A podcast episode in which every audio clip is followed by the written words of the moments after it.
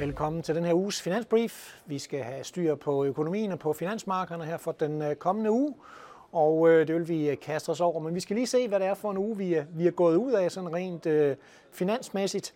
Fordi øh, der må vi jo desværre sige, det er øh, anden uge i træk i, i sidste uge, at vi har minus på aktiemarkederne. Ikke store fald, det havde vi heller ikke i forrige uge, men øh, der er trods alt en, en vis nervøsitet i markedet, og det er selvfølgelig det er de klassiske temaer, der spøger, gældsloftet, øh, vækstafmærkning, inflationen, der stadigvæk ligger højt, det er stadigvæk det, der presser lidt. Danske aktier er lidt undtagelsen i sidste uge. Det er selskabsspecifikke ting. Øh, Novo, Vestas, Genmap stiger, øh, stiger pænt i sidste uge. Det er altså med til at, at, at gøre, at danske aktier kommer i plus og er en, en undtagelse. Øh, vi ser også, at øh, dollaren styrker sig lidt, og, og olien falder, øh, falder lidt tilbage. Olien følger jo meget den her vækstnervøsitet, når den optræder i, øh, i markedet. Så jo altså, man må sige, en, en, øh, en, en lidt afdæmpet aflevering fra aktiemarkedet til den, til den nye uge. Før vi kaster os over nogle af de ting, der kommer i ugen, så vil jeg egentlig godt berøre lige et par, par temaer på, øh, på markedet og rundt omkring markedet, som, øh, som jeg tror er i fokus. En af de ting, som er en lille smule usædvanligt, og som jeg har taget en, en graf med, det er jo, når vi kigger på øh, hele markedet, og når vi kigger på finansaktier, så har vi lidt den der øh, usædvanlige situation, at de to markeder bliver ved med at divergere.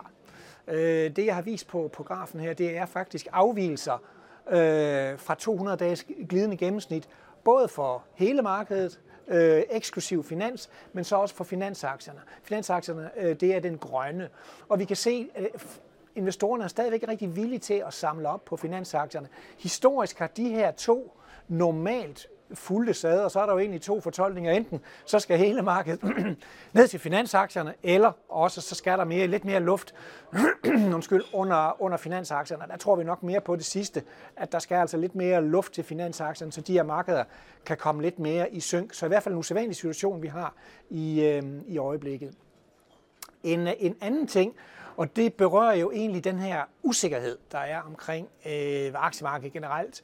Den kan vi jo blandt andet se ved den måde, investorerne agerer. For eksempel, at de foretrækker altså de store aktier, det vi kalder large cap aktier, mens at small cap aktierne, som er den grønne til venstre, øh, dem øh, holder de sig altså lidt fra, fordi man ligesom siger, at det er nok mere sikkert at være i de store aktier. Øh, de er trods alt nok mere sikre i, i en usikker tid. Og vi kan se det på højre side også, hvor vi har sammenlignet både det ligevægtede aktieindeks, hvor alle aktier så at sige har den samme vægt, og så det normale benchmark-indeks, hvor de store aktier jo altså vejer mest vi kan se, det er altså benchmark-indekset, det er altså det, der, der, der, der ligger højst. Igen er, er folk altså nervøse for, øh, for de små aktier. Så det er i hvert fald en måde, nervøsiteten den manifesterer sig. Jo ikke på, undskyld, jo på ikke på den på en måde, at de slet ikke vil have aktierne, men jo i hvert fald, at de så tager nogle segmenter af aktiemarkedet, som investorerne synes er mere sikre. Så er der selvfølgelig gældsloftet, og, og med gældsloftet er det næsten sådan, man kommer til at tænke på 90-års fødselsdagen. Den vender jo tilbage med regelmæssige mellemrum, og vi kender jo også godt, hvad der sker i løbet af, af den udsendelse, og vi ved også, hvordan den ender. Og det er næsten det samme med, med gældsloftet, at det bliver same procedure as last time, man var i gang med at forhandle om gældsloftet. det er jo Joe Biden, præsidenten, og lederen af repræsentanternes hus, Kevin McCarthy, som vi kan se til venstre. Det er de to, der ligesom skal blive enige om en aftale. Uret tigger, 1. juni, eller i hvert fald starten af juni, det er jo der, hvor vi skal hen og, og, og, og have en aftale, fordi øh, ellers så, så begynder USA altså at, at løbe tør, simpelthen, hvis de ikke får, får hævet gældsloftet og kan ikke udstede nye øh, obligationer. Øh, fordi vi er så tæt på, så må vi formode, at det mest sandsynlige det bliver, at man laver en eller anden form for forlængelse. Midlertidig forlængelse. Måske med en rammeaftale, hvor man ligesom aftaler rammerne i måske nogle besparelser, men man kan jo ikke nå detaljerne på den her måde. Et møde i fredags blev jo aflyst, men det blev egentlig taget positivt, som om, at man arbejder altså stadigvæk på de her to aftaler, og man arbejder på, at de skal øh, nå til en eller anden konklusion omkring, øh, omkring gældsloftet. Så, så øh, fokus på det i løbet af ugen. De skal mødes tirsdag, øh, de to parter. Hvordan forholder finansmarkederne sig til det her? Jo, men det, de, de har jo også set 90 års fødselsdagen før, jo, så de er jo godt klar over også, hvordan det sandsynligvis ender. Men det kan jo altså godt være, at, at vi, vi, vi kommer hen i 11. time. Og et sted, hvor vi i hvert fald kan se nervøsiteten, det er på de korte statspapirer. Jeg har taget her tre måneders øh, statspapirer med og et måneders statspapirer. Der kan man altså se, øh, på et måned statspapiret, hvordan renten altså er stedet. Det folk forlanger altså en risikopræmie på nogle af de papirer, der ligger hen over gældsloftsforlængelsen, så der er helt klart en nervøsitet. Jeg synes ikke, det sådan har sat sig i aktiemarkedet endnu, fordi folk regner med, at der må jo komme en aftale, det vil jo være tåbeligt øh, øh, ellers, fordi det giver nogle store rystelser i markedet, hvis man ikke øh, øh kan finde ud af det. Endelig, så er vi jo ved at være sådan nogenlunde igennem, det er i hvert fald den amerikanske regnskabssæson. Øh, og, og hvis vi så lige skal samle lidt op på, hvordan er den egentlig blevet modtaget, jamen noget køligt må vi sige. Øh, selvom, øh, kan man sige, at, at sådan set markedet kom ud og slog forventningerne, så har vi jo stadigvæk øh, nogle, nogle problemer derude. Og vi kan jo se på den her grafik her, de gule søjler viser, når man misser både øh, enten indtjening eller salg eller begge dele, så bliver man i hvert fald straffet på markedet. Men de grønne søjler viser jo, når man har slået øh, forventningerne, at så er der altså heller ikke meget øh, kvittering for det på, på aktiemarkedet. Og jeg tror i virkeligheden, det skyldes dels, at øh, der ikke har været klar nok guidance for resten af året fra markederne, plus at profitmargin, det vil sige indtjening i forhold til salget, er faldende. Og det er det, som markedet har været noget nervøs for, og derfor ikke har taget så godt imod. Ellers okay regnskaber, må vi, øh, må vi sige. Jeps, nok omkring nogle af de her øh, temaer, som, som vi har i øjeblikket. Lad os vende os mod de aktuelle begivenheder her for ugen.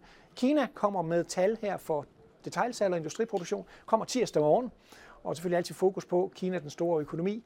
Øh, man skal passe lidt på med tallene den her gang, for de kommer til at være hvad skal man sige, kunstigt oppustet, fordi i hvert fald årstigningstakterne vil vise store stigninger i detaljsalg og industriproduktion, fordi vi sammenligner med situationen for et år siden, hvor Kina jo var lukket ned, så der vil være genåbningsboom i nogle af de her tal. Øh, men derfor vil I i virkeligheden over, overdrive, hvordan situationen er. Hvis vi har set på nogle af de seneste konjunkturindikatorer, jamen, øh, så noterer vi altså, at de desværre er jo kommet under 50 igen. To stærke områder vil være for eksempel øh, inden for service, rejser og restaurant. Øh, det er der i hvert fald der, hvor der stadigvæk er gang i den, men, men momentum er må gå, måske gået en lille smule ud af øh, kinesisk økonomi. Så selvfølgelig fokus på det. Også amerikansk detailsalg det er senere tirsdag, får vi. Og der kommer både benzin og biler til at trække op, og vi er jo super interesserede i at vide, er, er vi på vej mod en øh, amerikansk vækstommatning, hvornår kommer den? Øhm, så det vil selvfølgelig være, være rigtig stor fokus på, og øh, derfor vil investorerne selvfølgelig også prøve at kigge på, om hvis vi nu tager øh, benzin, og når vi tager biler ud af det, hvor meget momentum er der så i det amerikanske detaljsalg. Selvfølgelig fokus på det. Selvfølgelig også gældsloftforhandlinger, som vi har været inde på. Så måske også lige bare her til sidst nævne, at der har jo været valg både i Thailand og Tyrkiet. Tyrkiet ser ud til at gå i anden valgrunde. Kigger vi på de finansielle markeder, hvordan de indtil videre reagerer, lille svækkelse af den tyrkiske lira i asiatisk handel, der kommer vi måske til at se mere. I, i Thailand, der ser vi faktisk, at de thailandske aktier falder. Der er lidt usikkerhed omkring regeringskoalitionen. Så det er også nogle af de ting, der kan være fokus på i løbet af ugen, de her to store emerging markets.